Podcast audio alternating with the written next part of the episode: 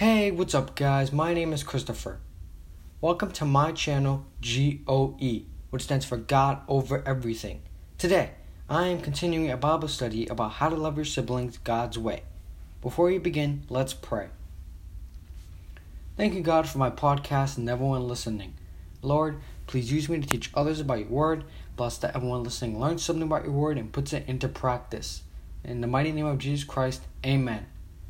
I invite you to follow along by going to not consumer dot com and getting your own copy of My Brother's Keeper. Also, have a notebook with you so you can take notes and answer the questions. There are a couple of questions I'm going to ask you. When I ask the question, you can pause the episode, take some time, answer the question, and then come back and resume. Let's start. Day three. Why did God give me siblings? When you live with someone, you are eventually going to disagree about something, have a different agenda, or even just accidentally do something to cause a problem. I often hear people say that their life would be a lot easier if they didn't have siblings. After all, even with the nicest people, it's hard to get along when you live in the same place with another person. But you can't just move out. And even if you could, you both know God has a different plan for your life. That's why He gave you these particular s- siblings to begin with. But don't trust me on this one. Let's see what the Bible says. Let's go ahead and go to Proverbs seventeen seventeen. It says this: a friend loves at all times, and a brother is born for adversity. Here's question number one. What does this verse say about why a brother is born? Look up the definition of the word adversity and write it below. The, the definition is a state or condition contrary to one of well-being. When I was a kid, I thought this verse meant that my sister was born to cause me trouble or misfortune. It certainly seemed like that too, but that is not at all what the verse says. It says a brother is born for adversity. That means God gave us siblings to help us and support support us in those times of trouble or misfortune in life, not to cause them. Let's look Let's look at our first set of siblings from the Bible. Let's go ahead and go to Exodus two, one through ten. And it says this: a man of the house of Levi went and took as wife a daughter of Levi. So the woman conceived and bore a son. And when she saw he was a beautiful child, she hid him three months.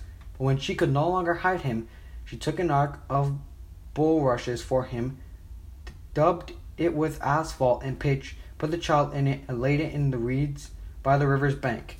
And his sister stood afar off, to know what would be done to him. Then the daughter of Pharaoh came down to bathe at the river, and her maidens walked along the riverside. And when she saw the ark among the reeds, she sent her maid to get it. And when she opened it, she saw the child, and behold, the baby wept.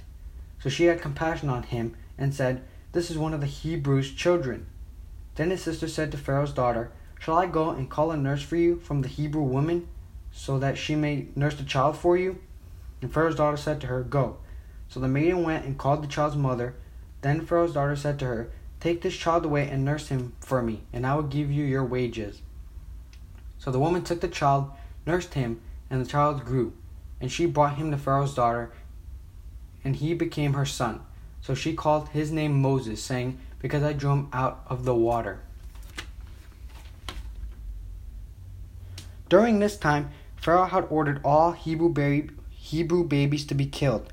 Moses was one of those babies, but luckily he had a sister who was born for the purpose of being there for him. What did his sister do? What did his sister do to, do for him? That is question number two.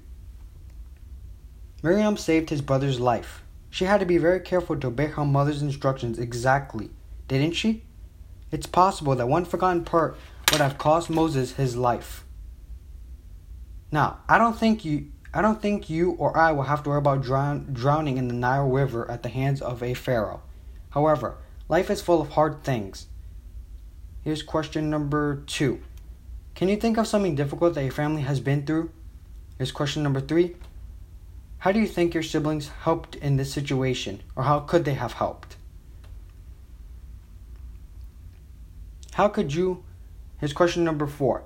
How could you have helped, or how did you help your siblings during this situation? There's no doubt that we need our family when something really big happens. But what about the small stuff? Can your brother help you with your homework? Will your sister be there to help you if you slip into the creek while playing? These things are just as important. Make a list of ways you can help your siblings when they are struggling with something, no matter how little it is. Really, spend some time coming up with ideas that you can use over the next few weeks. Pray and ask God to help you find ways to be there for your siblings in the small things and in life's biggest difficulties. Siblings are born to help each other in times of trouble. Let's do the final prayer. God, thank you for my siblings. Help me to be there for my siblings in the small things and in life's biggest difficulties. In the mighty name of Jesus Christ, amen. Alright guys, thanks for joining me. Join me next time for My Brother's Keeper, Day four. Bye!